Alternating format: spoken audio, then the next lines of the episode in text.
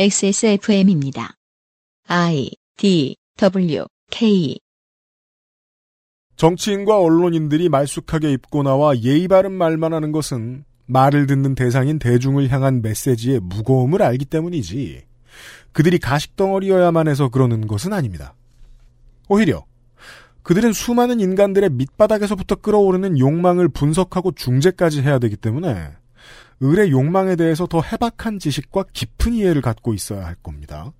사람들의 욕구를 잘 모르는 금욕주의자가 만든 법만 있다면 우리의 삶은 빡빡하기 그지없겠지요. 성애에 대해서 이해하기 위해 수반되어야 되는 지식은 생각보다 아주 방대합니다. 성이라는 건요. 사랑, 배려, 자기도취, 질서 파괴, 증오, 질투, 도박 같은 선하게 끼어드는 모든 의지가 다 들어가 있는 성적 욕구는 방어와 공격을 함께 보존과 파손을 함께 지니고 있는 욕망이 아닌가 합니다. 21세기의 인류는 이것에 아직 너무 무심한 것 같습니다. 성욕과 성적 지향에 대한 충분한 논의와 사회적 교류가 진행된다면 결국 인류는 사람은 다 똑같다는 보편 진리에 도달할 것이라고 저는 믿습니다. 우리 모두가 성소수자라서 BL물을 읽고 트랜스젠더 AV 모델이 스타가 되도록 만들어주는 것이 아닙니다. 우리 인류는 현대가 지정한 성별 역할과 고정관념을 뛰어넘는 드넓은 가능성으로서의 욕망을 한 사람 빠짐없이 갖추고 있는데 다만 개개인이 아직 이 가능성을 눈치채지 못했을 것이라고 추측합니다. 저는 20세기에 태어나서 그 시절의 관념을 배우고 자란 사람이라 몸으로까지 지금 제 가설을 이해하고 있지는 못합니다. 그런데 점점 믿게 됩니다. 성적 지향에 있어서 소수자는 없는 거 아닐까? 지향에 대한 치우침은 모두 가지고 있지만 정도의 차이만 있는 것 뿐인 거 아닐까? 커뮤니티를 무썰듯이 자르고 나면 구례 사람은 호남 사람, 하동 사람은 경남 사람이 되나요? 따라서 지금 당장은 아무 쓸모도 없는 결론에 다다르게 됩니다. 성적 지향에 대해 나누고 대화하고 이해하는 문화가 완벽히 정착된다면 퀴어 축제는 없어지겠구나. 없어져야겠구나. 무한한 가능성의 총천연색은 인류 모두의 것일 테니까요. 서울의 20번째 프라이드먼스 첫날에 그것은 알기 싫답니다.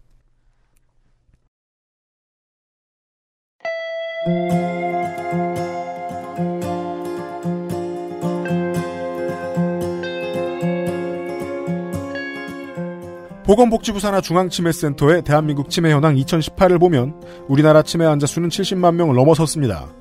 65살 이상인 노인 인구가 706만여 명인 것을 고려하면 노인 10명 가운데 1명이 치매 환자인 것이지요. 치매 환자는 2024년에는 100만 명을 넘고 2060년에는 330만 명, 인구의 6%를 훌쩍 넘어설 거라 예상할 수 있습니다. 이들을 직접 돌봐야 하는 요양보호사들은 어떻게 지내고 있을까요? 2019년 6월의 첫 번째 그것은 알기 싫다는 한겨레와 함께 합니다.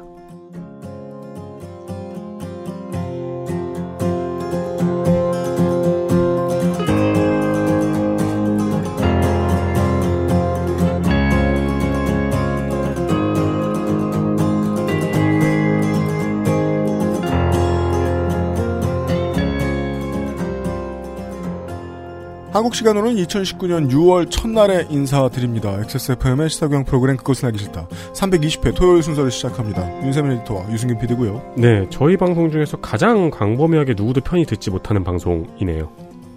뭐, 뭘못 들어요? 누구도 편히 듣지 못하는. 아, 그건 그래요. 네, 제외된 사람이 아무도 없는. 네. 2060년에 330만 명이면은 네. 그 중에 한 명은 저인 시간이네요. 그럼요. 2060년에 시체 혹은 치매 환자 여러분 반갑습니다. 지구상에 계시는 여러분이 보호되어야 하는 어, 배려받아야 하는 세상에 대한 이야기를 하고 있습니다. 그것은 알기 싫다 320회 토요일 순서를 시작합니다. 광고를 듣고 권지담 기자를 다시 만나죠. 실천하는 사람들을 위한 노트북 한국 레노버 1인 가구의 첫 번째 가구 아이스케어 폴더 매트 경기도 김치의 진수 콕지버 콕김치 강력한 체내 흡수율 평산네이처 야왕데이 야왕나이트에서 도와주고 있는 그것은 알기 싫다 잠시 후에 시작합니다. 펴서 접어서 눕혀서 뒤집어서 태블릿처럼 때로는 메모장처럼 세상에 없던 노트북 레노버 싱크패드 X1 요가 시리즈 실천하는 당신을 위한 노트북입니다. Lenovo for those who do.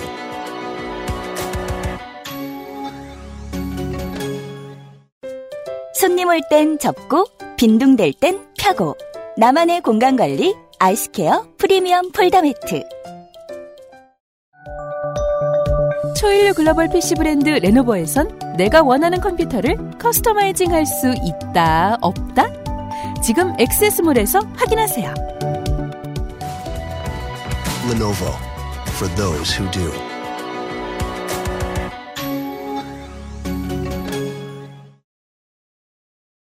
광고를 들었고요.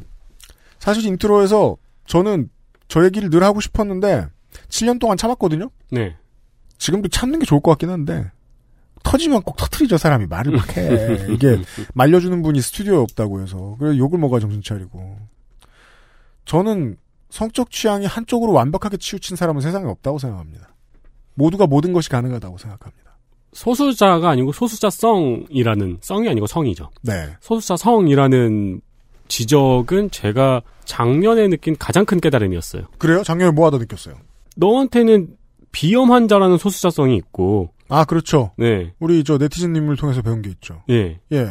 그리고 저는 횟집 가면 당근만 먹는 소수자예요. 그렇죠. 당근 그러니까, 소수자예요. 그렇죠. 그러니까 우리 모두가 소수자성을 가지고 있는 사람이지 소수자란 없다. 근데 소수자를 굳이 구분해서 처벌하려고 하는 마녀 화형식의 멘탈이 아직도 세상을 지배하고 있으니까 사람들이 표준에 맞춰 살려고 애를 쓰는데요. 이 표준이 해체되면 모두가 소수자라서 다수가 소수자고 결국 사람은 사람이다. 라는 결론에 다다르게 되지 않을까. 그렇죠. 왜냐하면 프라이드의 상징은 무지개색, 무지개색이잖아요. 무지개색은 일곱 색깔이 있다는 게 아니라 여러 색깔이 있다는 거잖아요. 네, 그냥 사람 얘기지 뭘. 그럼요. 저희 할머니가 저한테 맨날 얘기합니다.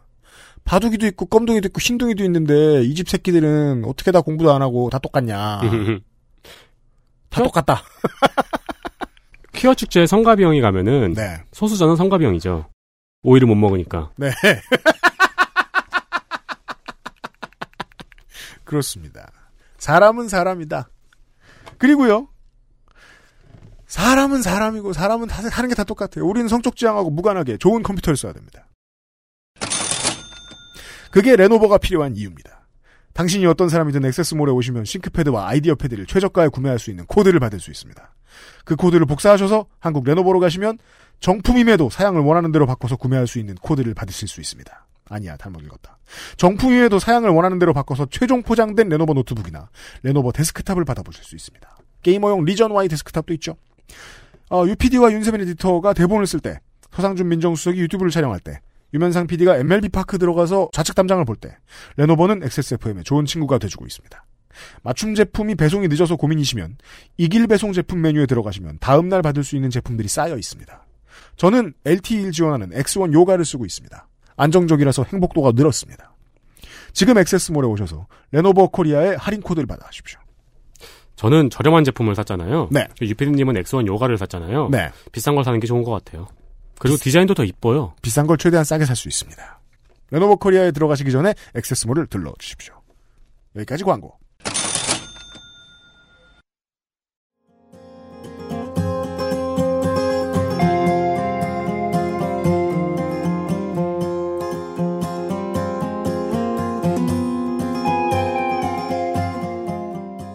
권진환 기자입니다. 지난주에. 이어서. 네. 아, 한겨레가 아주 굳은 일을 시켰습니다. 나. 네.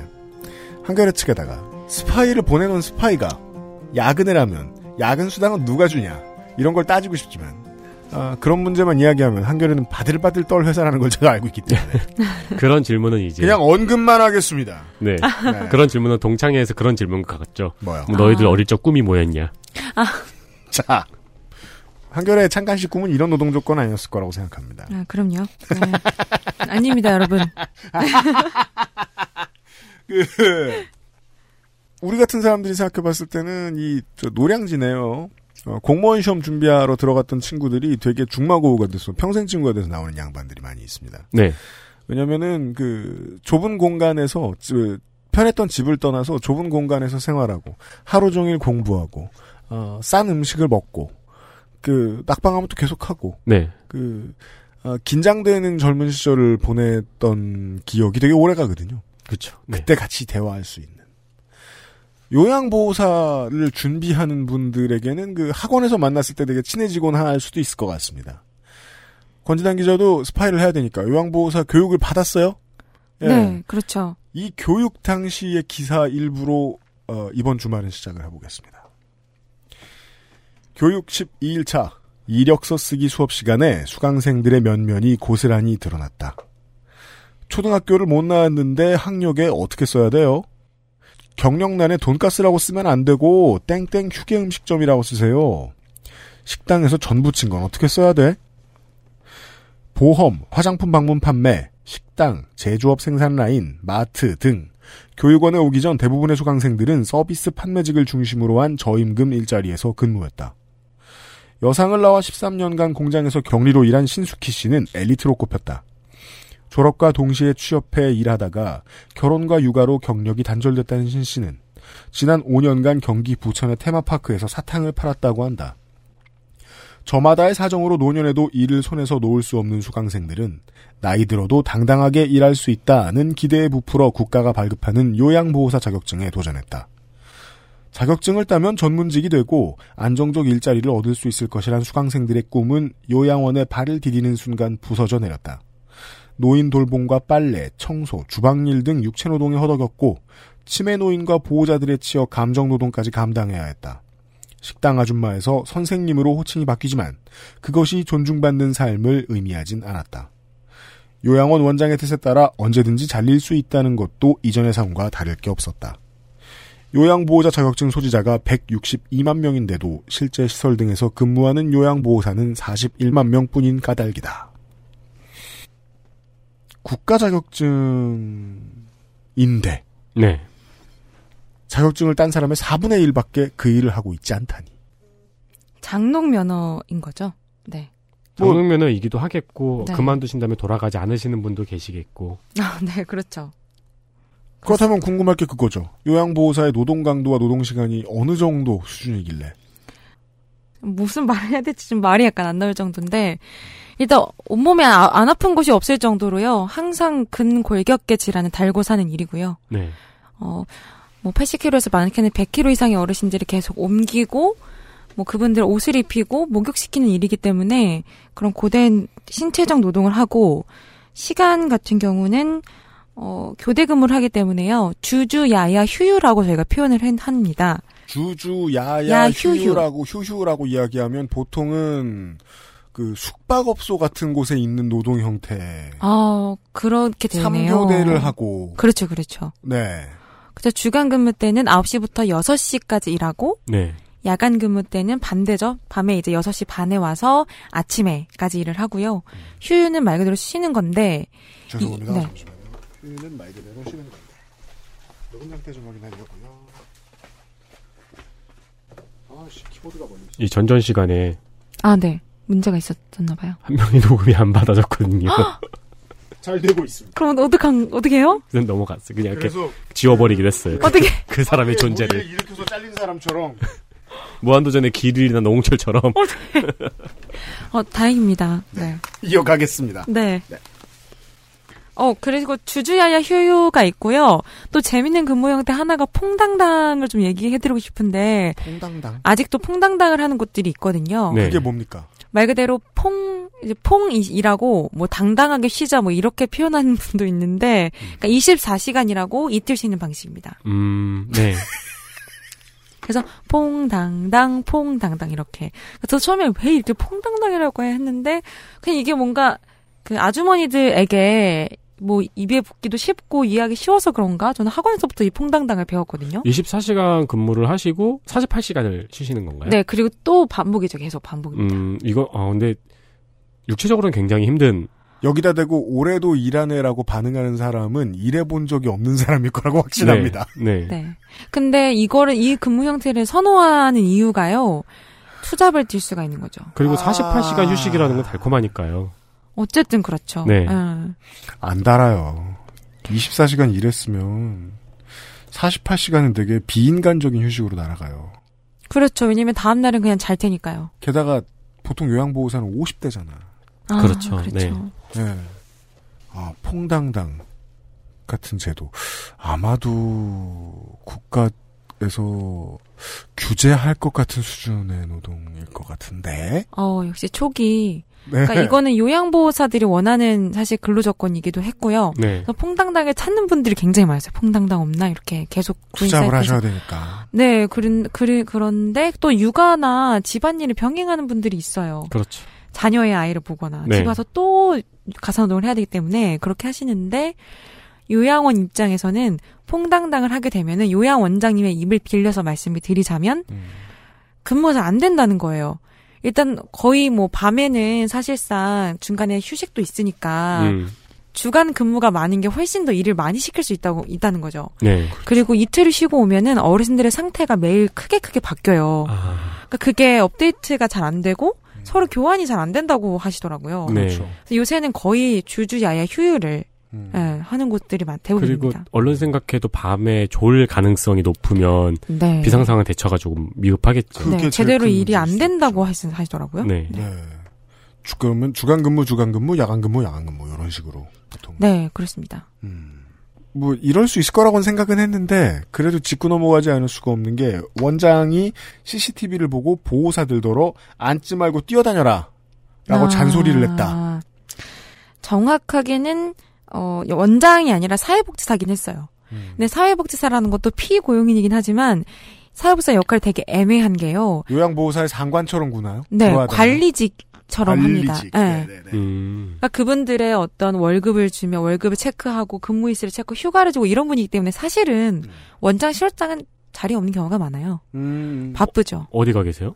아까 저희 원장 같은 경우는 저희 보자 저희 원장이라고 하네. 그 네. 이응 요양원 원장 같은 경우는 세 개를 운영하잖아요. 네. 바쁘죠. 음. 3호점 얼마 전에 오픈했기 때문에 거기 챙겨야 하기 때문이죠. 음. 그러니까 이제 뭐 사회복지사 거의 시설장처럼 상주하면서 체- 관리를 하는 시스템이고 음. 제가 이때 놀랐던 게 아까 말씀드렸던 밥을 밀어 넣는다고 아까 제가 표현나 이렇게 네, 말씀드렸었는데 한 분이 식사를 잘 못 하시겠죠. 제가 앉아서 다리가 너무 아프니까 음. 이때뿐 거의 앉을 수 있기 때문에 그건 쉬는 것도 아니고 밥을 먹여드리는 일을 하면서 앉아 있는 거잖아요. 그렇죠. 손을 아, 움직이. 근데 앉아 있지 말라고 잔소리했다고요? 왜냐하면 아까 말씀드렸지만 밥을 챙겨드려야 할 분은 많아요. 네. 앉아서 드릴 여유가 없는 거죠. 네. 이분의 이 한 숟갈을 넣고 한 숟갈이 씹, 씹기 전에 다른 방에 있는 분의 바- 입에 밥을 넣어 드려야 되는 건 거죠. 다른 방이요? 네. 옆자리도 아니고? 그럼요. 왜냐면 그분들이 남녀 성별을 다 성별끼리 묶어놓거든요. 그래서 아까 양쪽 두 분을 드린 분은 남성분이었어요. 그건 밥을 빨리 먹이는 초능력을 가진 슈퍼히어로가 할 수 있는 일이지. 어, 세계 방을 뛰어다녀야 합니다. 이건 김태경 저리 가라 할 멀티태스킹인데. APM이 어마어마할 거예요. 아니 근데 상대가 유닛이 아니고 사람이잖아요. 음. 진짜. 어, 그래서 저는 처음에 뭣도 모르고, 그리고 왜 밥을 먹일 때 아까 제가 말씀드렸지만, 이게 얼마나 중요한 시간이에요, 그분들한테는. 네. 그러니까 저는 눈을 맞추면서 드리고 싶어가지고, 처음에는 이렇게 앉아 계시잖아요, 침대에. 그러니까 맞은편에 앉아서, 이렇게 한 입씩 눈을 마주치면서 드린 거죠. 막 단소도 나누면서 뭐 에, 뭐, 맛있으세요. 어머니 이거 맛있으세요, 어르신 뭐 반찬은 괜찮아, 이렇게 했는데, 뭐 하는 거냐고, 빨리 뛰어다녀, 앉지 말라고. 그래서, 하, 내가 앉으면 안 되는구나. 밥을 이렇게 천천히, 그래서 제가 기사에 썼는데, 정성과 사랑을 담을 밥 숟갈에 담을 수 없다. 음. 그래서 처치가 이루어졌다. 이런 표현이 나왔던 그 대목입니다. 음. 음. 근데 그 상관이든 뭐 누구든 간에 근태를 CCTV를 봐가면서 평가를 하거나 네. 거기에 그것을 근거로 한 명령을 더하는 건 개인정보보호법 위반이잖아요. 어, 그렇네요. 그렇죠. 네. 그렇네요. 그, 그렇, 그럴 겁니다. 근데 이제 요양원은 어쨌든 그 다른 이유로 일상이다. 그건. 네, 아무렇지 않은 거죠. 그래서 제가, 제가 너무 인상 깊었던 게 첫날 출근했을 때 유아원 선생님이 CCTV 사각지대를 저한테 알려줬어요. 가장 먼저 저한테 해줬던 일 그거였어요. 음. 여기랑 여기 쇼파는 CCTV에 잡히지 않으니 여기서 쉬면 된다. 음. 그러니까 참 그런 점에서는 휴식 시간이 저도 정해져는 있었어요. 일과표에 휴식이라고 저, 있긴 있어요. 네. 하지만 그 시간에 어르신들 CCTV를 계속 눈은 눈은 모시죠. 그리고 무슨 일 생기면 뛰어나가야 되죠. 어쨌든 그런 CCTV는 그런 역할을 하고 있습니다. 음, 네. 지난주 이 시간에도 살짝 나왔습니다만은 그 뭐라고 말씀하셨더라? 그 정말 빡셀 때 두 분이 18 명. 18분의 어르신을 돌봤다고. 네. 이 두 가지 설명해 주세요. 어, 법적으로는 한 명의 요양보호사가 몇 명을 돌봐야 되고 네. 실제로 들어가서 일해 보셨더니 그 숫자가 어떻게 안 지켜지고 있고 음. 있나요? 법으로는요. 네. 노인, 그러니까 입소자 2.5명당 요양보호사 1명이 돌보도록 되어 있습니다. 2.5. 그러니까 예를 들어서 25분이 계시면 몇 명이죠? 10명. 10명의 요양보호사 있어야 네. 되는 거죠? 네. 근데 여기까지는 오케이, 여기 그러니까 이해한다 쳐요. 네. 2.5명당 한 명이면 나쁘지 않아요. 네. 왜냐면 한 명이 두 명 정도만 보면 되는 거잖아요? 네. 그럼 제가 뛰어다닐 일이 있거나 뭐 변기에 앉히지 못할 일은 사실 없을 거라고 봐요, 저는. 네. 그런데 이게 아까 말씀드렸지만 주주야야 휴유 3교대가 돌아가죠. 음. 그럼 어떻게 될까요? 아, 그거를 그렇게 돌리는 거예요? 그렇죠. 어? 3분의 1, 그럼 3분의 1 토막이 나잖아요, 일단. 가만있자.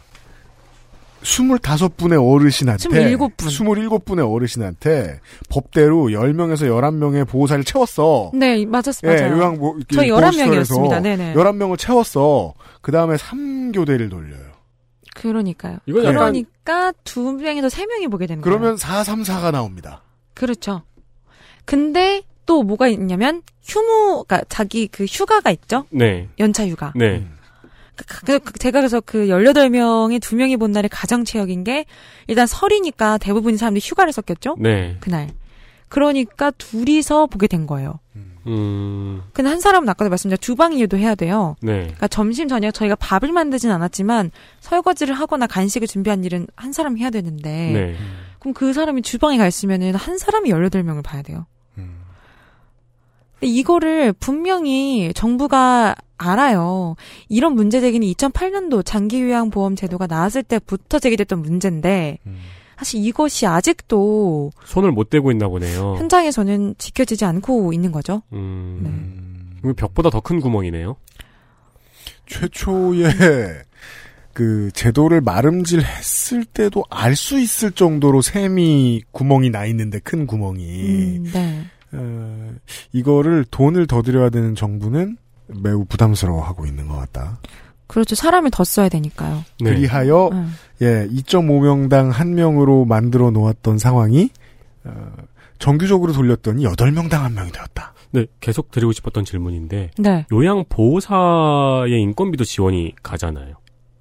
네. 네. 네. 근데 왜 인력이 모자른 그러니까 인건비가 지급이 되는데 왜 안 되냐고요? 네네. 그러니까 2.5명당 한 명이 돈이 나오니까요. 아, 그렇구나. 네. 그리고 이 요양원 시스템이 정부가 요양원 요양 보, 요양 보호사들 월급 통장에 월급을 넣어주는 시스템이 아니라 요양원에 아까도 말씀드린 입소자 수만큼 요양 지급비를 지급하면 거기서 인건비를 떼서주는 시스템이에요 원장이. 네. 물론 인건비의 비율은 정해져 있는데요. 이 이상은 줘야 된다는 건 있지만 그게 월급 통장에 요양보호사들 직접 받으면 저 노조에서도 요구하는 게 이런 부분들이에요. 직접 우리한테 달라. 음. 원장이 주게 하지 말고 음. 노조가 있습니까? 야, 요양보호사 노조가 있죠. 음. 생긴 지 뭐 오래되진 않았고요. 네. 네. 어, 이게 또 어, 아주머니들이 많다 보니까 50대 여성이 많다 보니까 노조를 결성하거나 음. 이어가는 게 쉽지 않은 것 같더라고요. 네. 음. 음. 3배수를 고용할 수 있는 제도는 보장이 안 돼 있나 그러니까 그게 안 돼 있다는 지원금도 거 아니에요? 그렇고 모든 예. 게. 음, 네. 그냥 알아서 8에서 10명을 돌볼 수밖에 없는 상황으로 네. 고착이 돼 있을 거예요. 그렇습니다. 예. 또 기사가 나간 이후에 놀랐던 게 제 네. 댓글에는 요양 원장님들이 다 알았을 걸로 추정되는 막 서로 막 싸우시더라고요 댓글로 어, 우린. 아니다 네. 막 우리는 맞다 이러면서 처음에는 아 이게 어, 내가 잘못 생각했나 내가 너무 다 그런 것만은 아닙니다. 라고 와서 댓글에 굳이 화낼 입장인 사람은 막 되게 자세하게 또 막 적는 거죠 네. 이거를 근데 거기 어떤 분 댓글이 지금 7, 80대, 대- 뭐, 오- 뭐 70대라서 댓글 못 달고 있다고 힘든 분들은. 진짜 달아야 할 분들은 달 수가 없다. 막 이런 댓글도 있었는데. 네. 그러니까 훨씬 심합니다. 저희는 더 열악합니다라는 메일이 굉장히 많이 왔어요. 음. 이건 정말 아무것도 아니다. 음, 음. 뭐 지방. 아 기자님이 다닌 데는 좋은 데다 그쯤 되면 네, 왜냐면 거기 제 댓글에는 어떻게 이런 곳만 골라갔냐라고 했지만 전 사실 제가 선택해서 간 게 아니라 여기밖에 저를 채용해주지 못해서 그냥 간 거였거든요, 사실은. 네. 확률상 랜덤하게 가면 네. 중자가 나온단 말이에요. 네, 미디엄이 네, 네. 나와요. 아, 그럼요. 예. 저 원래 되게 열악한 데 가고 싶어서 거기 먼저 취업 시도했지만 안 됐어요. 저 뽑았지 않았어요. 덜 열악한 곳이 이런 상황이었다. 열악한 네. 데서 보기에 충분히 수상한 지원자였으니까요. 그렇습니다. 맞습니다. 형사인 저- 줄 알았을 거예요. 네. 저한테 노조 만들지 말라고 그거 봐요, 수상하잖아요. 앉자마자 그런 분이 있었어요. 우리나라 경제가 현대자동차가 왜 망한지 아냐 노조다 이러면서 제가 아, 이런 아직 사람이- 기사에 안 썼는데 네, 후기에 좀 담아볼 예정입니다. 어, 그 원장님 차가 에쿠스인지 펠리세이드인지 꼭 알고 싶습니다. 그러니까요. 아 그러게요. 한번 여쭤보겠습니다. 제가. 차가 고장나가도 노조 탓이겠죠. 네, 그렇습니다. 네. 중간 정도의 힘듦이 있는 요양보원에서 권진환 기자가 일을 하셨습니다. 아 그렇습니다. 본인의 몸 상태는 어땠습니까? 한 달 일해보고. 솔직히 중간에 포기하고 싶었습니다. 네, 너무 힘들어서요. 어떻게 힘들어요? 일단 제가 인천에서 3일 일했다고 했잖아요. 네. 거기는 생긴 지 얼마 안 돼서 이런 체계가 더 안 잡혀 있었어요. 네. 그러니까 더 힘들고 요양원 요양 보호사 중에 1년이 넘긴 사람이 없을 정도였으니까요. 기사를 보니까 환부에는 거의 기린처럼 동전 파스를 붙이셨더라고요. 아, 네. 동전 파스랑 네. 동전 파스가 없으면 아, 그 잠을 사진에 잘수 나온 발이 권지담 기자님 발이에요? 아, 그럼요. 아, 동전 네. 파스 딱딱딱 붙인 게 네. 거의 뭐 기린이나 달마시안처럼 붙이셨더라고요. 본능은 본능인 것 같아. 진짜 필요한 사람은 네. 어디서 퀄리티 좋은 물건을 바로 구해와. 그 전에 파스에 대한 지식이 많이 있으셨어요? 아, 그럼요. 근데 기사에 보니까 다른 분들도 동전 파스를 다 붙이셨다고. 네. 광고해주고 있어. 아니, 첫날 갔는데 모두 붙이고 있더라고요. 근데 그래서 아무도 이상하게 생각하지 않아요. 아, 파스가 당연하다. 그럼요. 왜냐면 아까도 말씀드렸지만 계속 허리랑 팔목과 다리를 쓸 수밖에 없고 일단은 전 가장 힘들었던 게 처음 3일 동안은 제발 앉고 싶다. 하루에 100번도 넘게 생각한 것 같아요. 제발 한 번만 앉고 싶다. 못 음. 앉아요? 그러니까- 아, 아, 죄송합니다. 못 앉죠? 네. 그러니까 CCTV 사각지대가 아닌 이상. 네. 제가 그래서 유일하게 수 있는 공간은 두 곳이었는데 한 하나는 창고였고 하나는 화장실이었어요. 음. 그래서 그 화장실에 가서 맞아요. 서 있는 일 많이 하는 사람도 화장실에서 자고 있어요. 보통. 변기에 앉는 게 너무 소중한 거예요. 네. 근데 그 그마저도. 예. 그마저도 계속 불러요. 아, 뭐, 애기 쌤이라고 저를 불렀는데, 예. 애기 쌤 어딨어? 이러면은 바로 또 나가야 되고, 혼자 20대셨으니까. 음. 네. 어르신들하고 담소를 나눌 때, 그러니까 아까 말씀드린 밥을 먹일 때, 뭐 이럴 때 빼고는, 음. 그나마 부천 요양원은 그런 게 휴게실이 있긴 있어서 앉을 수는 있었는데, 인천 요양원은 진짜 앉을 수가 없어서요. 너무나. 화장실 변기에 앉아 있을 때. 그때 빼고, 그 네. 화장실 문에 최대한 저 신발 발바닥 딱 붙이고 이렇게 열심히 아. 다리 펴보고 있잖아요. 맞아요. 예. 진짜 그랬어요. 그때 좀 행복하고 불행하잖아요. 이 행복이 곧 끝날 테니까. 하지만 마음은 계속 불안해요. 언제 튀어나가야 될지 모르는 그쵸, 상태니까 눈치를 계속 봐야 하고 또 신참이잖아요. 아까 제가 군대랑 비슷하다고 말씀드렸죠. 예. 그러니까 그런 상황이고 예. 안고 싶다. 그 정도로 요양보사들이 쉴 수 있는 시간이 맘 편히 마련돼 있지 않아요. 음. 그리고 어 육체적 노동 강도로는 아까 기저귀 케어가 대표적인데요. 음. 어르신 낙상이 있기 때문에 침대가 대부분 낮아요. 네. 근데 그 말은 곧 그만큼 허리를 숙여야 한다는 네. 뜻이죠. 그러면은 아까 두 번 기저귀가 있잖아요. 18명의 노인의 대부분 기저귀를 갈아드려야 되니까 음. 계속 숙이고 그거를 가는데 뭐 기저귀 애기 가듯이 이렇게 들어서 가면 되잖아 이렇게 생각하시잖아요. 근데 몸이 뻣뻣하고 일단 와상 환자예요. 음. 그러면 이분들을 돌리기도 힘들어요. 그러니까 욕창이 생기는 거예요. 그럼요. 그러니까 막 80kg, 100kg를 일단 옆으로 돌린 뒤에 음. 기저귀를 갈죠. 그걸 한 명이 잡아야 돼요. 한 명이 갈고 닦고 갈고 채우, 채워서 바지를 올려서 다시 눕히기까지의 과정을 여러 명 하다 보면 허리가 진짜 부서질 것 같아요. 음. 그러니까 대부분 복대를 차고 있는 분도 있었어요. 허리대. 음. 그러니까 이게 너무 네, 힘드니까. 너무 아프니까. 그래서 요양보호사들 중에는 휴식은 그냥 병원 가는 날. 음. 한의원, 찜질방 저한테 항상 몸을 지져야 된다며 저한테 꿀팁을 무조건 음. 몸을 지지고 그 수액을 맞아가며 하시는 분도 있었는데 그분은 알고 보니까 최근에 그만두셨더라고요. 그러니까 그렇게까지 버텨서 할 만큼 너무나 고된 일이고 남자 요양사가 거의 3%인가 되게 적거든요. 네. 음. 굉장히 적은데 저는 그래서 이 남자 어르신은 사실 남자 요양보호사가 좀 그러니까 이게 여자 요양보호사가 대부분이지만 음. 사실은 남자 요양보호사가 필요한 일들이 되게 많아요. 네. 네. 근데 하지만 이게 뭐 어쨌든 월급 부분이 있겠죠. 그런 부분 때문에 아쉬운 부분이 있는데 세상은 할아버지 반 할머니 반인데 음. 아 그렇죠. 남자분들이 계셔야 할 텐데 직업의 선택의 가능성이 열려 있다면 그 직업을 하고 싶지 않을 거라는 건 당연한. 그래서 이건 좀 충격적인 기사에 안 쓴 건데 네. 요새 요양원들 대부분 그래서 여자만 받는 곳이 되게 많은 거 혹시 모르, 모르셨죠? 할머니만 입소시킨다고요? 네네. 그러니까 남자 어르신을 받지 않으려고 해요. 아, 진짜요? 꺼려 해요. 힘드니까. 남자 어르신도 불편해해요. 자기의 어떤 그렇죠. 몸을 맞아요. 계속 여자한테 음. 노출시켜야 되고 네. 그게 제가 요양처럼 방, 집에 있으면 모르겠는데 계속 누워 있는데 누가 내 기저귀를 갈고 몸을 만지고 음. 씻기고 하는 게 그렇죠. 심지어 그 사람들이 자주 바뀐다고 생각해 보세요. 음. 아무리 치매여도 저는 그게 수치스러움과 이런 거는 부끄러움은 그 노인의 몫이니까. 음. 그래서 저한테 앞 그렇지 않아도 지금 두 분 계시는데요 면접 볼때 음. 모 요양원에서 앞으로 그냥 아예 여, 여자 요양원으로 만들려고요. 그러니까 그런 게 되게 많았어요. 음. 저는 이것도 심각한 문제가 앞으로 될 것 같긴 하거든요. 남자 네. 어르신들을 꺼리는 현상. 음. 그럼 이걸 어떻게 할 것인가? 남자 반 여자 반인데 네. 그럼 그 남자 어르신들은 누가 어떻게 돌볼 것인가는 음. 또 생각을 해봐야 될 문제 같아요. 네. 네. 아니 한두 가지 문제 정도 알 수 있을 거라는 순진한 생각을 한 건 전혀 아닙니다만 네. 정말 되게 지옥문을 열고 들어온 기분이에요. 저랑 네. 윤세민은 두 주 동안. 네.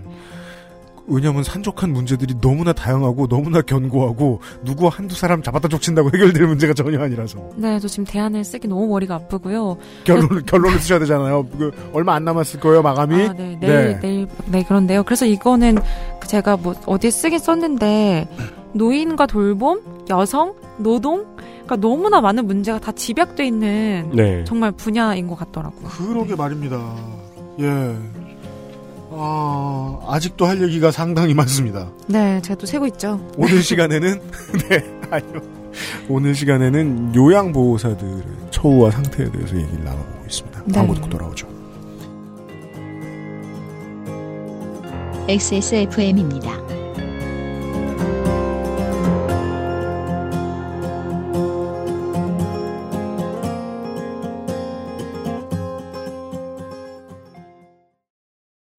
집어 콕. 믿어도 되는 김치를 찾을 땐 콕 집어 콕. 햇서 빙진 김치 재료부터 공정 유통까지 안심. 직접 구매한 재료로 만드니까요. 그러니까 김치가 생각날 땐 콕 집어 콕. 건강기능식품 광 여왕 탱 어? 문제는 최대 흡수율 설명 해서는 안 되는데 최대 흡수율 여왕 나이트 평산 네이처? 내가 가장 행복한 시간? 음, 영화를 볼 때, 음악을 들을 때, 스마트폰이랑 가만히 있을 때. 이 모든 걸 전부 누워서 할 때. 종일 뒹굴거리고 싶은 나의 첫 번째 친구. 편안하고 포근한 아이스케어 폴더 매트. 프리미엄 사양에 가격은 훨씬 저렴하니까 망설일 이유조차 없었죠. 당신도 아이스케어와 함께 누워보지 않을래요? 1인 가구의 첫 번째 선택. 아이스케어 프리미엄 폴더 매트.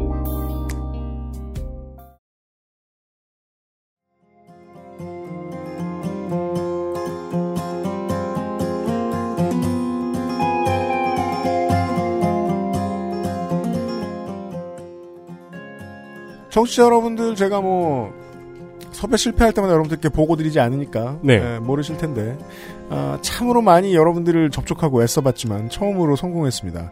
한결의 기자님이 처음 섭외됐습니다. 사실 술만 많이 드셨죠? 네, 그동안 계속 까이다가 네. 네. 아, 어, 아, 영광입니다. 이런 중요한 내용을 받기 위해서 그동안 개까였을 것이다. 이렇게 생각하기로 하겠습니다. 네, 아이고. 권지남 기자와 함께 하고 있습니다. 아, 밥을 안 준다니요. 아, 보통요, 요양원은 시 외곽에 있거나, 네. 어, 시 외곽에 있지 않다고 해도, 어, 조금 이제 그 건물 들어가는 입주 비용이 싼 편인, 그렇죠. 예, 즉, 주변에 편의시설이, 상업시설이 별로 없는 곳에 입지가 되어 있습니다. 네. 룰루랄라 하면서 밥 먹으러 나갔다 올 시간도 아마 없긴 하겠지만, 그럼요. 있다고 해도 밥 먹으러 나갈 곳도 별로 없다, 없는 곳일 거란 얘기예요. 근데 소름이 끼치고 있습니다. 마치 저희, 제가 일했던 요양원을 갔다 오신 것 같은. 근데 네. 밥은 왜안 줘요? 어, 그러게요. 저, 아니 밥을 안 아니 줘요? 기사에 적으셨잖아. 밥 안 준다고. 이제 와서 화가 나세요? 아니 저 근데 이 부분 진짜 제일 문제로 생각하는데, 그러니까 요양보호사들의 식대가 제공되지 않아요. 아 대박. 네. 그래서 제가 지금 그 입지 얘기한 거예요. 밥을 안 주면 안 되는 직장이에요 여기는. 주변이 다 공장 단 산업단지였어요. 여기 제가 일할 때. 음, 음. 편의점이 얼마 전에 오피스텔 같은 게 신축 건물이 들어오면서 그 밑에 하나 생겨서 그나마 밥이 모자랄 때 거기서 라면을 사온 거 정도고요. 네. 진짜 식당 없었어요. 없었고 옆이 막 타이어. 여기에 요양원이 왜 있나 싶을 정도의 환경이었고 잘 밥을 운전하면서 유심히 지나가다 보시면은 주로 네. 요양원들 다 그런 데 있습니다. 맞아요. 아니면 오래된 학원 뭐 망한 학원 건물 뭐 네. 이런 데 있더라고요. 네. 근데 밥을 안 주고요. 그래서 저희는 저희한테 제공된 건 밥 정말 rice. 음, 그거는 저기 요리할 때 그냥 그거는 먹으라고 했나 보네요. 아, 그러니까 노인들 거를 cooked rice. 아 cooked rice 그렇죠. 네. 그러니까 어르신들 근데 걸 하면서 남는 거. 네, 네. 아, 그러니까 어르신들 어차피 밥을 드려야 되잖아요. 아까 네. 제가 주방 보조가 있다고 했잖아요. 그분이 밥을 해요 항상 아침에 안칠 쌀을. 네. 그 요양보호사 걸 한두 숟갈 더 넣어서 그냥 저희가 먹는 거고요. 음. 근데 만약에 오늘따라 밥이 모자란다. 아까 말씀드렸지만 그러면 저희는 뭐 굶어야 되니까 그때는 또 사회복지사한테 허락을 받아서 허락을 해야지만 라면을 살 수 있어요. 음. 그러니까 요양원은 노인들도 쉽게 못 나가지만 요양보호사도 나갈 수 없어요. 쓰레기 버릴 때 빼고는. 음. 진짜요? 복지사 허락 없이. 그럼요. 어떻게 나가요? 오. 나갈 시간도 없을 뿐더러. 그래서 밥을 안 주니까 알아서 반찬을 그냥 싸와야 돼요. 음. 근데 아까 말씀드렸지만 이 50대, 60대 이제 여성이 집에 가면 쉬지 않는단 말이에요. 네. 그럼 반찬을 만들 시간이 있을까요? 음. 그러니까 뭐 있어도 너무 또 힘든 일을 하니까 저는 솔직히 쓰러져 매일 영상 일기 찍고 기록하고 쓰러져 자기 바빴는데 음. 주방 당번이 보통 반찬을 하나씩 해오긴 하는데 제가 하루 주방 당번 해봤는데요. 전날 장 보고 오니까 다음날 못 일어나겠더라고요. 그렇죠. 그래서 사실 부끄럽지만 저희 어머니가 달걀 부침을 해주셔서 그걸 겨우겨우 가져갔어요. 네. 제 기사에도 그것마저도 따, 또 다른 중년 여성의 노동이 들어갔다라고 제가 표현을 했는데 맞습니다. 네. 그러니까 밥을 왜 안 줄까 정말 저는 그러니까 노인들 보호사는 노인들 주고 남은 걸 먹어라. 네. 근데 항상 수북히 올리라고 하거든요. 어르신들 들어가는 밥. 네, 왜냐면 그게 complain이 워낙 요새 비리 같은 게 많이 나오니까 요양 음. 갑자기 보호자들이 왔다가 반찬이 만약에 그러면 그건 솔직히 큰 문제잖아요. 아, 자식들은 와서 보면 뭐가 안 좋은지 볼 수 있는 다양한 근거들을 하나도 확인할 수가 없고. 그렇죠. 그 나쁘죠, 자식들한테. 실제로 볼 수 있는 건 밥 많이 주나밖에 없어요. 밥과 학대. 그거 가지고 뭐라고 네. 하면 밥 많이 줘야 돼. 네, 근데 들어오는 이제 식자재의 양은 정해져 있어. 그렇죠. 그러면 이런 부자 나라에서 어, 직장인이 밥을 cooked rice가 모자라서 밥을 못 먹는 상황이 나온다. 네, 그러니까 보통 반찬이 파김치, 물김치, 뭐 배추김치, 김치찌개. 네? 음. 그러니까 김치의 모든 종류를 다 거기서 많이 실컷 먹은 것 그러네요. 같은데 다양한 김치네요. 요리를 계란도 없으니까요. 다양한 김치라. 김치를 가지고 왜냐면 다 반찬을 만들 시간이 없으니까 김치를 갖다 놓고 그냥 꺼내 먹는 거죠. 네, 네. 김이 물론 항상 항비돼 있긴 했는데요. 네, 네, 그렇죠. 그러니까 두부도 겨우겨우 얘기를 해서 사회부서 허락하면 두부 한번 사와서 김치찌개에 넣을 수 있는 거죠. 음. 아, 두부가 럭셔리군요, 지금 여기서는. 엄청 럭셔리한 반- 어, 네. 국입니다. 그날은 음. 파티입니다. 그러니까 뭐 한 분이 흥청망청 두부를 먹는 아. 그럼요. 네. 두부 너무 소중하고요. 그러니까 밥을 이렇게 주는데 웃긴 거는 너무 맛있어요. 그 일이, 일이 고되니까요. 너무 힘드니까 네. 진짜 그렇게 꿀맛일 수 없고요. 저는 그때 먹은 밥이 아직 생각날 정도로 맛있었고 음. 그래서 제가 마지막 그만두는 날 요양부 3번 선생님이 동태찌개를 동태를 사와서 전날 제가 아, 그만둔다고? 네. 끓으셨거든요.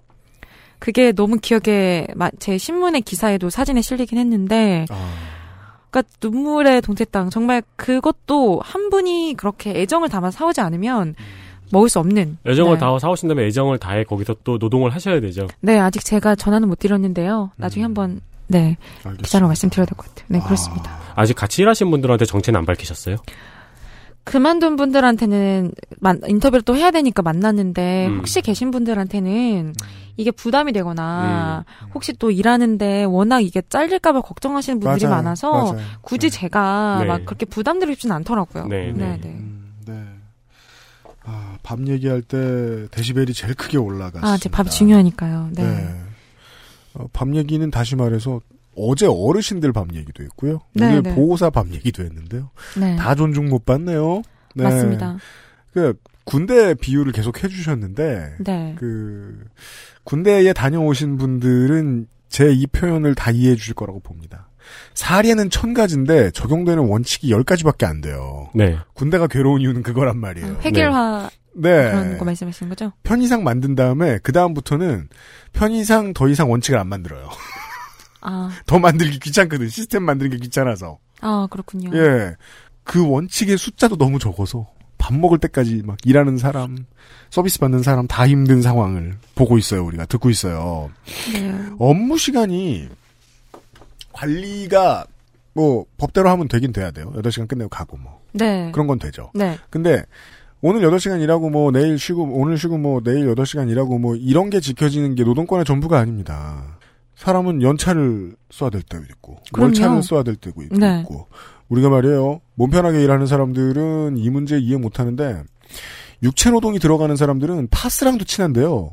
병원이랑도 친하고요. 그럼요. 한의원이랑도 친하고요. 네. 마사지사랑도 친해요. 저도 많이 많이. 맞고 그쵸 네. 그렇게 됩니다. 보통 그렇게 일하고 계신 분들이 많아요. 아니 자기 몸을 돌보기 위해서라도 휴식 시간은 되게 중요하고 자기 몸이 다 뭐가 있어요.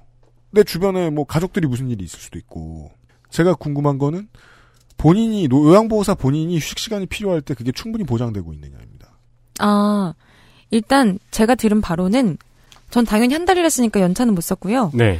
그 한 분이 저한테 뭐라고 하셨냐면 아까 주주 야야 휴유라고 하셨잖아요. 근데 만약에 내가 휴휴 다음에 연차를 써요. 그러면은 휴휴휴 3일을 쉴 수 있잖아요. 네. 그거를 두 번 이상 못 하게 한다고 하더라고요. 두 번이란 1년이겠죠. 아 그러네요. 네, 아, 1년에 두 그러네요. 번. 네. 네. 그러니까 그래야 짜지. 네. 네 연차를 맘대로 못 쓰는 거고요. 음. 일단 그리고 저도 하루 너무 제가 목이 안 돌아간 날이 하루 있었거든요. 일어났는데 그날은 담이 온 거죠. 정말 못 가겠더라고요. 사실 그날은 네. 제가 이거 뭐 기획이고 뭐고 진짜 그날을 아 무조건 쉬고 싶은데 네. 제가 그 생각을 하는 거예요. 오늘 일과표가 어떻게 될지 봤어요. 오늘 두 명이 날인 거예요. 아. 내가 안 가면 어떡하지? 이렇게 되더라고요. 그러니까 진짜 이게 너무 사람이 적으니까 그런 책임감 때문에라도 동료를 위해서라도 가게 되는 게 음, 네. 네, 그렇고요. 그 다음에 휴유 못 쉬고 그 다음에 그 가장 충격적인 건 내 친엄마가 돌아갔을 때 유급 휴가를 못 쉰다는 점. 네, 이런 사례를 기사에 내보내 주셨어요. 어머님 상을 당했는데 그걸 못 지키신 보호사의 이야기. 저는 그분이 특이한 줄 알았는데 그 제가 일했던 요양원에 두 분이 그랬다는 거는 저는 특별한 케이스는 아니라고 생각합니다. 네, 요양보호사 많지 않았음에도 두 명이나 그걸 겪었다는 거는 50대는 보통 부모님하고 이별을 많이 합니다. 근데 그렇죠. 그렇다고 해도 다 못 만나본 건 안 되잖아요. 그럼 안 되잖아요. 제가 첫날 인천 요양원 갔잖아요. 네. 처음 만난 요양보호사가 제 앞에서 울었어요. 그 주가 이제 어머니가 돌아가신 주였던 거죠. 처음 본 분. 네. 붙들고. 아침 회의에서 막 음. 엄마 얘기를 하면서 막 눈물을 후두둑 떨어뜨리죠. 후두둑이라는 표현이 정말 맞았는데 그분 팔은 이미 동전 파스가 8개 딴 음. 기본으로 있었고 엄마가 돌아가셨는데 저녁에 돌아가시는 거 알았겠죠? 그러니까 그거를 그 돌아가신 이후에 빠진 그날 시간이 있을 거잖아요. 네. 못 채운 시간. 그리고 3일장을 치른 거예요. 네. 3일장 동안 잠을 잤겠냐고요. 어, 친엄마인데. 그러니까 갔다가 다음날 근무인데 퐁당 당이셨거든요, 그분은. 네. 그러니까 이제 폭날 저녁에 어머니 돌아가셔서 당당 쉬었어요. 근데 근데 그 다음 날도 도저히 일을 못 하겠던 거죠. 그러니까 휴가를 쓴 거예요. 그러니까 이제 엄마 일하는데 엄마가 돌아가신 걸 알고 저녁 밤 근무를 못한 부분과 그 하루 휴가 낸 부분을 일주일 사이에 퐁당당 플러스 다 채운 거예요. 그래서 6일 동안 76시간인가? 그러니까 매일 10시간씩 이상을 계속 그 어머니 자기가 휴가 쓴 거를 채워야 하는 거예요. 아니 그 경조사 휴가가 있잖아요. 있습니다. 제가 찾아봤는데 있었어요, 법에. 네. 그런데 그게 법이 아니라 시행 지침에 있었고요. 그러니까 이게 그렇게 되다 보니까 제 건보공단에 전화를 했어요. 도대체 이게 어떻게 된 거냐. 보니까 5일 유급휴 휴가를 지급할 수 있다라고 되어 있어요, 분명히. 네. 나나 배우자의 뭐 부모가 돌아가실 경우에. 네. 하지만 그게 의무사항이 아니다 보니까 자체적으로 그냥 요양원에서 그거를 알아서 시행하고 있다라고 저한테 얘기를 하더라고요. 의무사항이 아니군요. 그래서 기사에 그렇게 나왔군요. 부모님이나 뭐 돌아가셨을 때 딱 한 명만 그렇게 쓸 수 있다 휴가를. 아, 맞아요. 그런 말씀을 하셨더라고요. 그 분은 그러니까 친엄마도 돌아가시고 시어머니도 돌아가신 거예요. 근데 그 중에 선택하실 수 있다는 거예요. 아이고. 하루조차도 하루를 쉬는데도 말이 저는 말이 진짜 안 된다. 근데 제가 되게 충격받았던 거는 보건복지부나 공단 전에서 물어봤을 때 네? 막 이런 이런 식 모르는. 모르고 자세히 모르는 거예요. 자기 담당인데 남의 세상이군요. 그 지침을 안 데까지도 진짜 오래 걸렸어요. 몇 번을 왜 담당자 전화하고 전화하고 전화하고 해서 음. 이런 게 있다. 그럼 제가 아니 근데 유급휴가 나오면 그럼 왜왜 그러면 여기서는 휴가를 안 줄까요? 그러니까 저희도 모르겠다고. 그래서 그래서 제가 생각을 하기에는 그거 같아요. 유급휴가라는 건 돈은 준다는 거니까 요양원 그렇죠. 입장에서 부담은 아닌데 그분도 이면 돌아 갔더니 어머니가 돌아가서 갔더니 돌아가신 뒤였던 거예요. 네. 그게 왜 그랬냐면 대타를 구해놓고 갔어야 됐어요. 음. 밤근무자를 갑자기 누군가를 채워 놔야 자기가 갈 수 있었던 거예요. 그게 또 이제 우리나라에서 되게 공공연하게 사람들이 자기가 잘못된 건지 모르고 열심히 하는 노동 중에 하나인데 네. 자기가 쉬는 날을 정하고 그날 일할 대타를 자기가 구하죠. 그렇죠. 음, 근데 뭐 요양보다 대기자가 있는 것도 아니고 그러니까 마음이 안타까웠던 게 위독하시다는 전화를 받았음에도 지방이어서 네. 예전에도 그랬으니까 당장 나갈 수가 없으니까 아니길 바란 거죠. 근데 이미 갔는데 어머니 마지막에 못본 음, 거예요. 음.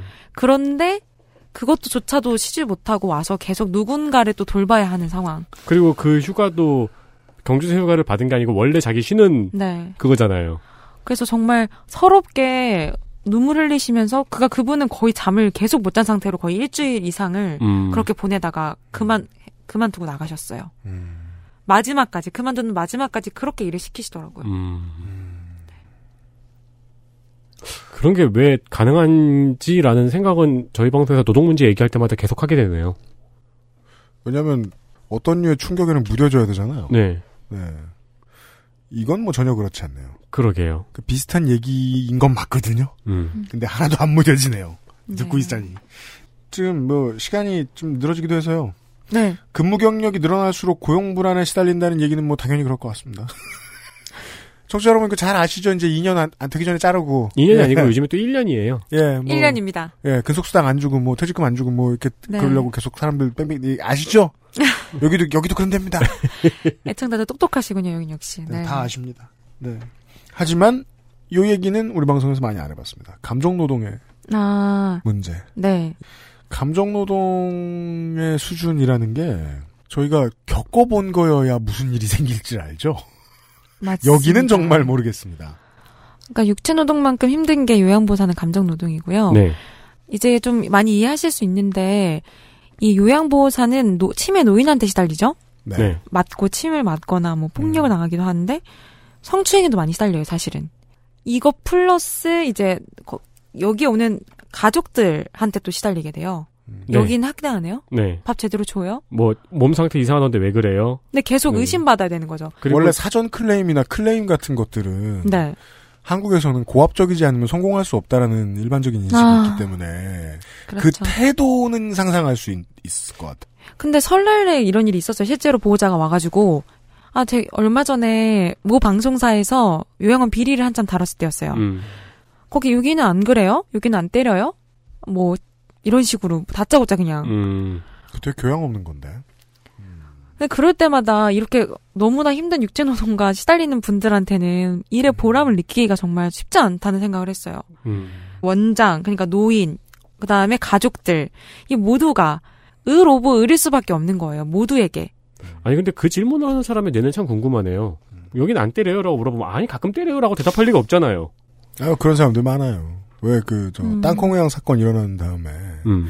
그 비행기 타러 가서 대한항공 직원만 보면 그렇게 장난치면서 괴롭히는 사람들 많았다고 하잖아요. 아 진짜요? 예. 아, 진상은 크리에이티브합니다.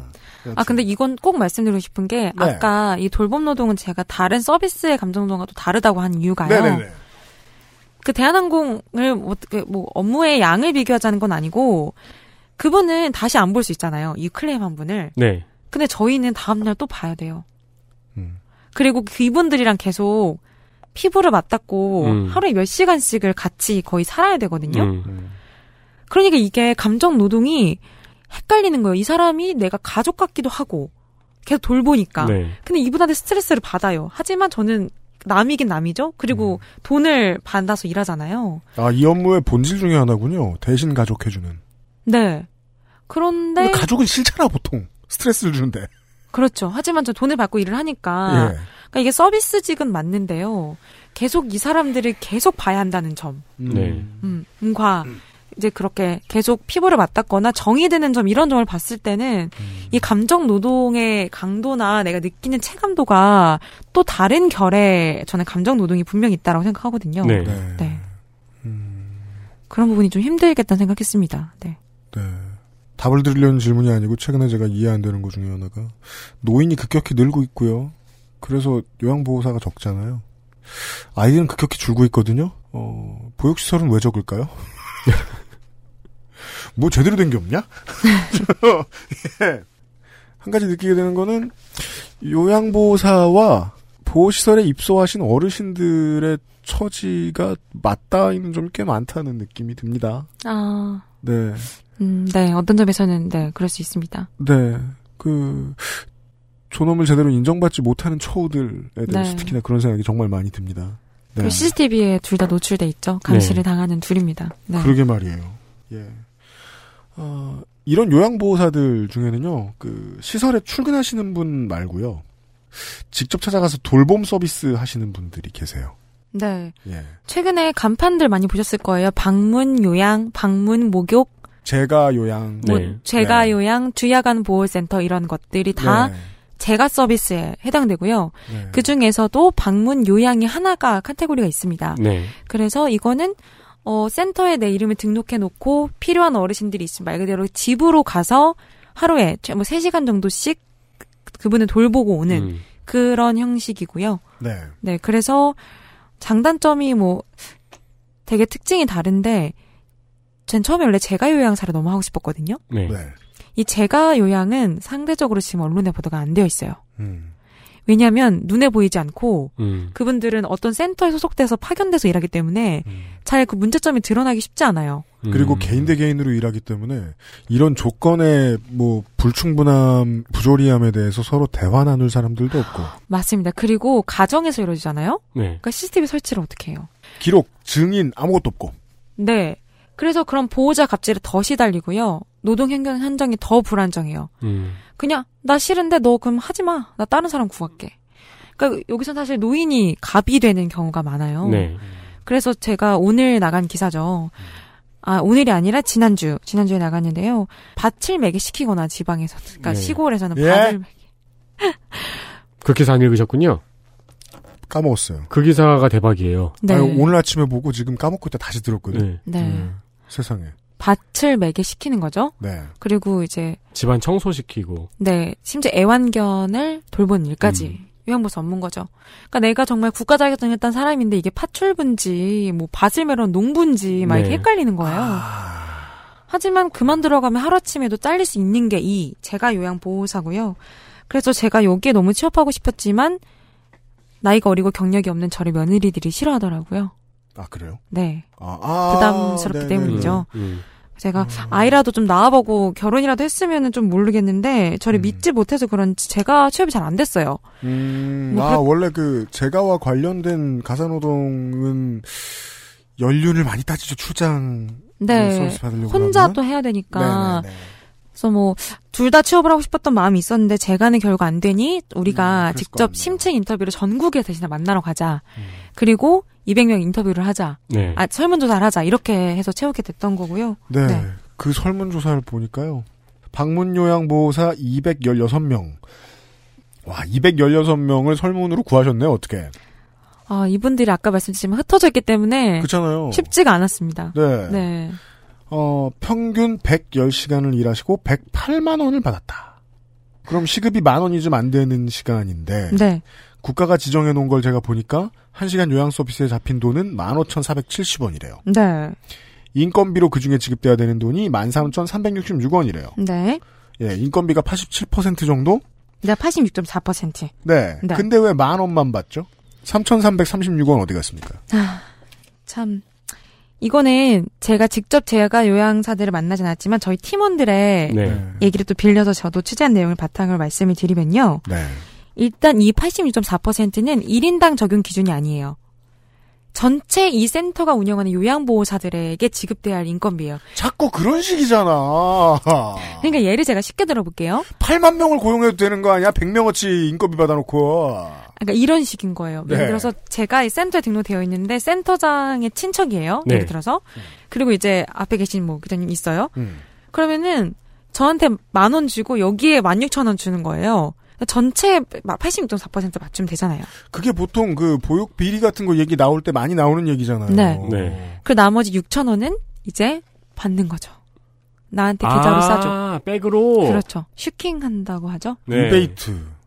이게 사실 말이 지금 6천 원이지 금액이 커질수록 얼마나 많이 그렇죠, 빼받겠어요. 그렇죠.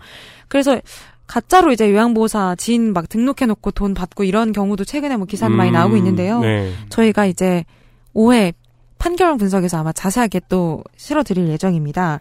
그러니까 이게 그리고 연간 결산을 해요. 연간 결산. 그러니까 매달 이렇게 86.4%를 지키는 게 아니라 네. 1년 단위로 결산을 한다는 거죠. 음, 그러니까 장- 슈킹할 수 있는 가능성이 더 많겠죠? 장난치기 좋다는 거네요. 네. 그 어딜 가나 사람이 적은 게 아니 요양 보호사도 돌보셔야 되는 분들 많은데 사람 적고 요양 보호 시설도 적고 근데 요양보호 시설을 감시할 인력도 적은 모양이네요. 1년에 한 번밖에 안 들여다봐요. 충격적인 건그 이런 회계 결산 감시가 감사가 올해 처음 이루어졌어요. 아, 진짜요? 아우, 뭐 정말 10년 만에. 유치원 얘기랑 똑같잖아. 올해 난리 났겠네요. 아직 결과가 안 났습니다. 모두의 불행을 얘기했는데 거기에서 쏙 빠져 있는 건 원장님밖에 없네요. 근데 제가 왜 제가를 꼭 취업하고 싶었냐면 예. 요양보호사 숫자가 지금 노인 이 서비스 받는 숫자가요. 네. 네. 제가가 훨씬 많아요. 아, 진짜요? 왜냐면 요양, 요양원보다요? 왜냐면 집으로 오는 거기 때문에 아까 말씀드렸지만 어. 거의 최후의 수단으로 요양원을 가고 등급이 높은 분들, 그러니까 안 좋은 분들이 요양원을 가기 때문에 보통 되도록 집에 있고 싶잖아요. 근데 말씀 들어본 결과는 굉장히 위험한 일이었고 네. 여기서 말씀은 안 드렸지만 기사에는 그, 그 노인의 아들이 성추행을 하고 그런 사례도 어, 있었는데 비일비재 하더라고요. 저는 아이고. 설문조사 보시면 알겠지만 굉장히 많은 분들이 네. 보호자와 노인 양쪽에게 성추행을 당하는. 네. 근데 저는 그럼에도 되게 현장에 가보고 싶었는데요. 왜냐면 이거는 누군가가 들어가지 않으면 진짜 밝히기 더 힘든 일이라서 말이에요. 공개되어 있지 않잖아요, 집은. 네. 그래서 저는 이 설문조사와 저희가 했던 인터뷰가요. 저는 아, 여태까지 아무도 공개되지 않았던 내용이라고 그만큼 소중하다고 생각을 하고 정보도 아마 잘 모르는 것 같더라고요. 특히 이런 급여 계산도 저희 기자들이 이틀 동안 매달렸대요. 보건복지부가 제대로 이거 계산을 할 줄 몰라서 음. 이 시급계 이런 시스템을. 음. 그러니까 정말 이 제가 영역은 앞으로 저도 계속 무- 뭐 문제도 있게 볼 건데 빙산의 일각 앞으로 드러날 일이 많을 거고요. 지금 회계 결산 결과가 나오지 않았는데 아마 집계는 다 됐어요. 이게 공개될 시점에 아마 또 큰 파장이 있을 거라고 저는 생각을 하고 정부가 먼저 하지 않은 일을 이렇게 제가 요양보호사 일을 이렇게 설문조사를 하고 실태 조사를 했다는 것 자체가 굉장히 저는 의미가 저희 팀 기사지만 있다라고 생각하고 많이 좀 이 문제가 부각이 또 됐으면 좋겠습니다. 국정조사가 5개월 남았습니다. 아, 국감이요? 네. 네. 그러네요. 아, 국정조사래. 네. 국감. 예. 이게 뭐 국감 하나 해서 1년치 국감 한 번 해서 풀릴 것 같으면은 유치원은 저러고 살았을 것이며. 하기사 그렇죠. 저희가 예. 국감 때마다 소식을 100개를 넘게 전해드리는데. 그러니까 이게 시작인 것 같네요. 예. 네, 근데 아까도 말씀드렸지만 유치원은 계속 알리려고 하는 사람들이 있는 반면 여기는 누군가가 들어와서 캐거나 파묵 파헤치지 않으면 네. 드러나지 않은 곳이라는 점에서 음, 더더욱 우리가 네. 모두 관심을 갖고 지켜봐야 하지 않나. 알겠습니다. 네, 이런 생각을 듭니다. 2008년 이전에는 어, 떤 특병 특정한 질병이라든가 어, 의 경우에 아주 소수의 경우에 필요한 보호 시설, 감호 시설에 대한 이런 리포트들이 많았어요. 아, 아 그렇죠. 것- 예, 네네. 예, 그렇죠. 그때는 뭐 이름 모를 어떤 병, 이름 모를 어떤 증후군, 예, 이런 것들을 앓고 있는 환우에 대한 처우, 이분들이 모여 살고 계신 어떤 보호시설, 음, 이런 얘기만 들었는데, 지금은 이 피보호 대상이 얼마나 짧고 간명한 우리들의 이름입니까? 노인이잖아요. 네. 그렇죠. 예, 우리 모두가 될 그것, 그렇죠. 우리 모두가 그것인 그것. 예. 네, 그 아. 부모님이 될 것이고요. 네. 어, 지난주와 오늘 들은 이야기대로 우리에게도 그 차례가 돌아왔을 때 그 상황이 아니기를 예, 빌어봅니다. 네. 그러기 위해서 참 대단한 일을 하신 것 같다고 저도 인정합니다. 아유, 아닙니다. 감사합니다. 원래 이 진보 언론 업계에서 한결에 인정한다는 소리 하면 안 되는 게 이제 불문율 중에 하나인데요. 팟캐스트, 팟캐스트에서도. 팟캐스트에서 특히 아, 아. 한결에부터 치고 볼 일. 이렇게들 생각들 아, 어, 하죠. 위험한 곳이었군요. 네. 네, 저희는 아니 아니 저 예 예 저 취재 잘하시면 아군입니다. 네. 아 좋은 취재에 대한 얘기를 들었습니다. 뭐 그 지난주 토요일하고 이번 주 토요일에 권진환 기자님만 나와주셨는데요. 다른 분들이 다른 파트를 맡으셔가지고 네. 어, 다른 분야의 중요한 얘기들도 또 많이 해주셨습니다. 어, 청취자 여러분들 한겨레 사이트 들어가시거나 종이신문 보시면 한번 확인해 보시기를 부탁을 드리겠습니다. 네. 검색창에서 검색하시면 나옵니다. 아, 저희 그리고 구독 많이 해달라는 뭘 구독해요? 종이신문이요? 네. 아 종이신문 구독. 요즘도 그거 있나요? 그 기저 구독할 때 기자 이름 대고 구독하면 좀 돌아오고 있나요? 그거는 아, 뭐 없는 것 같은데. 그런 게 있었어요? 아, 그 되게, 되게 오래된 있나요? 전통이에요. 기자 이름을 대고요? 예. 그러면 네임드는 엄청나게 많은 돈을 받지 않나요? 어, 그러니까 엄청나게까지는 모르겠는데 음. 아무튼 뭐 차장급까지 다 전화 돌리고 그게 다 일상 지금까지도 하는 걸로 아는데 신참이라 음. 모르실 모르겠다. 그냥 저희 기사 정도는 꼭 아직 8회까지 대안도 있으니까요. 지금 부족하지만 그래도 워낙 대안에 관심이 많고 제보 문, 메일이 많이 와서 최대한 대안을 좀 성심성의껏 담아 보려고 고민을 많이 하고 있습니다. 네, 좀, 네, 많이 지켜봤으면 감사하겠습니다. 알겠습니다. 네. 어, 시간이 다 되긴 했는데요. 끝으로 그 제가 요양보호사 얘기 나오면서 어, 권지상 기자님이 취재해주신 그런 할아버님의 사례가 나와요. 아, 할머니를 돌봐야 돼서 자격증을 본인이 공부해서 따신 할아버지 진짜 감동적인 사례죠. 네, 이야기. 네. 어, 그분 얘기나 좀 끝으로 좀 얘기를 좀 해주시겠습니까? 일단 저의 학원 같은 수강생이고요. 같이 실습도 나갔었고 같은 저희 조였거든요. 네. 나이가 3배 이상, 3배쯤 되시겠네. 네, 처음에 깜짝 놀랐습니다. 아니, 누가 봐도, 요양보호를 돌봄을- 받으셔야 될 분이. 네, 머리가 헷끗헷끗하시고 거의 머리 3분의 1밖에 남아계시지 않은 파라, 팔순이시라고 하니까요. 네. 네, 눈에 띌 수밖에 없었는데요. 자식들이 보기 힘든 환경이고, 그나마 건강, 내가 건강하니, 내가 보겠다라는 음. 거예요. 전 근데 이게 대안이라고 보긴 힘든데, 저는 되게 괜찮은 방법인 것 같긴 해요. 어차피 내가 남편이나 아내를 서로 돌봐야 하는 상황이다. 근데 요양보 자격증이 있으면 어쨌든 국가에 돈이 나오잖아요. 음. 그러니까 내가 하루 종일 내 배우자와 있으면서 생활비를 벌 수가 있으니까 아직도 요양보 자격증에 나이 제한이 없는지 모르시는 분들이 꽤 있는 것 같아요. 그래서 최근에 네. 이런 기사들이 나오기 시작하면서 이제 나이 드신 분들도 노노 케어를 하기 위해 음. 따시는 분들이 있는 것 같아요. 근데 이분을 제가 만났었을 때 느낀 거는 어쨌든 만족도가 서로 굉장히 컸고 자격증 공부를 하다 보니까 아내가 왜 이렇게 화를 내는지 왜 이렇게 우는지 이런 거에 대한 이해가 커졌다. 그리고 아내분도 더 이상 남편이 나한테 소리치거나 이유 없이 나를 몰아세우지 않, 않기 시작했다. 나를 이해하기 시작했다. 그런 대목은 되게 인상적이었던 것 같고 이분 사례를 더 많이 싣고 싶었는데 사실은 네. 아드님께서 네. 두 분은 다 오케이 해주셨는데 안 나갔으면 좋겠다고 전화를 몇 번이나 주셔가지고 제가 음. 가명과 얼굴 모자이크를 할 수밖에 없. 사실 이게 되게 좋은 일이지 이건 모자이크를 할 일은 전 아니라고 생각했거든요. 굉장히 음, 많이 네. 알려줘야 되고 감동적인 사례인데도 아직까지 우리들 가족 보호자들이 이런 네. 것마저도 그러네요. 네 숨기고 싶어 하는 부분들은 이해는 가지만 좀 그런 부분도 좀 마음은 아팠습니다. 네. 네. 우리는 국가도 개인도 어, 노인으로서의 우리를 잘 돌보는 방법을 아직 모르고 그 문제에 대해서 피하기까지 하고 있군요. 네. 예. 그런 점들을 알 수 있었습니다. 네. 귀한 취재 덕에 권진환 기자를 만났습니다. 네. 이번 주와 지난주 주말에요.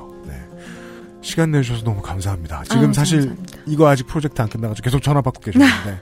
네. 바쁜 시간 뺏어서 죄송합니다. 오늘, 너, 아, 지난주와 오늘 너무 고맙습니다. 아 저도 너무 소중한 시간이었고요. 감사합니다. 안녕히 가십시오. 수고하셨습니다. 네. XSFM입니다.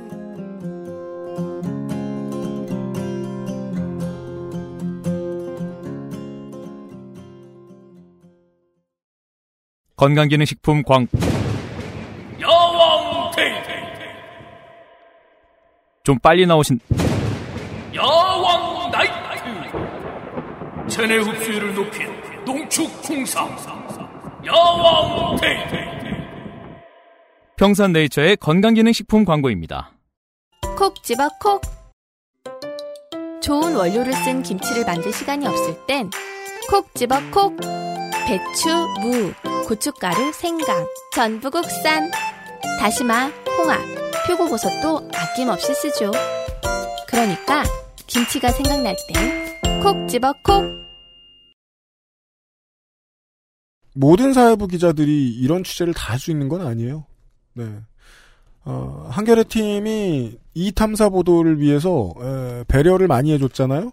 네. 이거는 그 팀의 역량이죠. 그동안 이런 유의 취재를 위해서 기자를 어떻게 업무 배치를 하고 이제 배려해 주는지에 대한 노하우가 쌓여 있다는 얘기겠죠. 네. 네, 한겨레의 작품이고 권지상 기자의 작품이었어요. 네. 그리고 더 출연해 주실 수 있었는데 바쁘셔가지고 못 나오신 대한민국 요양보고서 취재하신 나머지 그 취재팀 여러분들께도 그냥 감사를 먼저 드립니다. 예, 고생하셨습니다. 그리고요, 어, 의사소통 시간에요. 이런 메일이 와 있어서 소개해드립니다. 금주의 의사소통. 이름은 안 밝히셨고요. 그 아시를 재밌게 듣고 있는 대한민국의 평범한 생산직 근로자입니다. 유피디님과 윤세민 에디터 두 분은 진행하는 내내 충격을 받으신 것 같았지만 처음부터 끝까지 제게는 공감되는 내용들이 많았습니다. 어, 아마도 요양보호원에서 일해보신 적이 있나 봐요. 네. 제일 공감되는 내용은 아침마다 청소할 때 거동이 불편하셔서 기어 다니시는 어르신 한 분이 저에게 폴더폰을 주시면서 내 딸아이에게 전화 좀 걸어달라고 하셨던 일과 식사 케어, 요양보호사의 노동 강도, 주말 동안 쉬고 오면 어떤 어르신이 돌아가신 일, 그리고 자녀분들이 어르신을 만나 뵈러 오시는 일입니다. 어르신을 침대에 옮기고 휠체어로 옮기고 씻기고 하는 일들은 여성분들도 다 하시지만 거구의 어르신이라든지 무거운 걸 들거나 하는 일들이 요양원에는 많기 때문에 남성 보호사분이 필요합니다. 이게 오늘 들었던 얘기죠 권지단 기들한테. 하지만 요, 요양보호사가 부족하기 때문에 사회복무요원인 저희가 몸쓰는 일을 도맡아 하게 됩니다. 인력- 사회보, 사회복무요원 하셨군요. 인력이 부족하니까 사회복무원을 요양병원에 배치를 하는 걸까요? 원래 배치하는데 이 정도 일까지는 배정이 안 돼 있는데 업무를 다 쓰게 돼 뒤집어 쓰게 되는 거죠. 음, 보통 사회복무요원들이 하는 일들이 그렇습니다. 네. 나는 그냥 주변을 맴도는 건 줄 알았는데 핵심이 되었다가 나오죠. 한가한 점심시간에 몰래 밖으로 나가시는 어르신도 있어 나중에서야 알게 되면 찾고 모셔오는 것도 사회복무요원이 하고 시장에 가고 싶다 하시면 요양보호사 한 분과 사회복무요원 한 명이 같이 가기도 합니다. 2년이라는 시간 동안 수많은 일들 중에 제일 충격이었던 일 하나와 좋게 된 사연 하나를 적어보려 합니다. 얘기가 길어요. 제일 충격이었던 일은 식사 시간에 있던 일입니다. 한 어르신은 잘 체하셔서 죽을 드셨지만 죽은 맛이 없다며 일반식을 요구하셨고 어쩔 수 없이 반찬을 잘게 썰어서 식사를 드렸습니다. 그렇게 며칠 뒤 식사 시간에 요양보호사분들은 각 방에 누워서 생활하시는 어른, 어르신들의 식사 케어를 위해 방으로 가셨고 식당에는 사회복무요원만 있었습니다.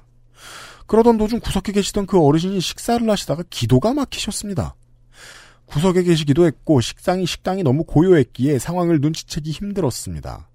저희가 그 어르신을 봤을 때 얼굴이 파랗고 침을 흘리고 계신 상황이었고 요양보호사 분이 급히 달려와 하임리 요법을 하셨고 기침을 하시, 하신 후에 숨을 다시 쉬셨습니다. 그 어르신이 바로 병원으로 가셨지요. 제가 이 일이 충격적이라고 했던 이유는 기도가 막힌 게 아닙니다. 식당에는 열댓 명의 어르신들이 계셨고 기도가 막히신 어르신 맞은편에서도 어르신이 계셨지만 아무 반응이 없으셨다는 겁니다. 치매라는 질환의 무서움을 눈앞에서 봤던 일이기에 소름이 돋았던 일이에요. 다음은 좋게 된 사연입니다. 저의 하루 일과는 출근하면 청소를 하고 나서 하루에 적으면 한 번, 많으면 세 번 정도 간호조무사분과 함께 리프트카의 어르신을 모시고 병원에 가는 일이었습니다. 보통 그 짙은 노란색으로 돼 있는 그런 차량 말씀하시는 것 같아요. 네네. 네, SUV를 그- 개조해서 만든 네네. 그차 뒤에 트렁크를 열면 리프트가 내려오는. 맞아요. 제가 동행해서 하는 일은 어르신을 케어하는 일입니다. 리프트카 안에서 위험한 행동을 하지 못하도록 하시거나 하거나 병원에서 간호조무사님이 의사 선생님과 1대1 상담 혹은 약국에 가시거나 할 때 제가 옆에서 지키고 있는 일들이지요. 그날은 대학병원으로 가는 날이었습니다. 같이 가는 어르신은 요양원 안에서 주요 인물 중 한 분이었습니다. 요주의 인물이란 뜻 같아요. 음. 자기를 납치했다며 나가게 해달라고 문을 부수려 하시거나 보따리를 들고 저희에게 여기서 나가는 길이 어디냐며 맨날 물으시는 분이었죠. 대학병원에 가는 동안 제 걱정과는 다르게 얌전히 계셨습니다. 정말 다행이었어요. 하지만 사건은 간호조무사님이 약국에 가신 뒤에 일어났습니다. 간호조무사님이 자기는 약국 갔다 올 테니 로비에 앉아서 쉬고 있으라고 하셨고 저는 그 어르신과 단둘이 있게 됐어요. 조무사님이 가시고 나서 5분쯤 지났을까요? 갑자기 어르신이 움직이시기 시작합니다. 저는 팔을 붙들며 어르신 움직이시면 안 돼요. 조금만 더 있으면 집에 가니까 우리 앉아서 기다려요. 라고 말했고 이 어르신은 자기 아들이 집에 혼자 있다며 집에 가야 한다고 소리를 지르셨습니다. 이분은 입수한 지꽤 오래된 분인데 네. 이날은 월요일 점심시간 대학병원 로빈데 말이죠. 저는 순간 어림잡아 2, 300명의 시선이 저희에게 집중되는 걸 느꼈고 아 좋게 됐구나 라는 걸 직감했습니다. 저는 그 어르신을 진정시키려 했지만 그 어르신은 갑자기 순사를 찾으며 음. 순사요 순사요 이놈의 새끼가 날 잡아간다 순사요 라고 소리치셨고 하나씩 둘씩 주변에서 무슨 일이냐 무슨 관계냐 물어보기 시작합니다. 저는 이 어르신은 치매 노인이시고 저는 요양원 공익입니다. 라는 말을 20번 30번 정도 반복해서 원래는 사회복무요원인데 네. 사람이 다급할 땐 자기를 낮추죠. 그리고 이제 그 공익입니다. 공익 쏘지 마세요. 사람, 사람들이 익숙한 말로 설명을 해줘야죠. 그렇죠. 네. 우리가 곰이 쫓아온다고 우리 사람의 말로 설명하진 않잖아요. 돈슛 공익 공익. 네.